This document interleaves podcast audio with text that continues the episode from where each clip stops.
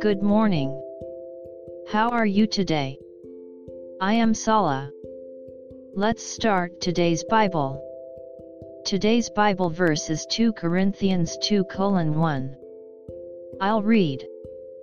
But I determined this within myself, that I would not come again to you in sorrow.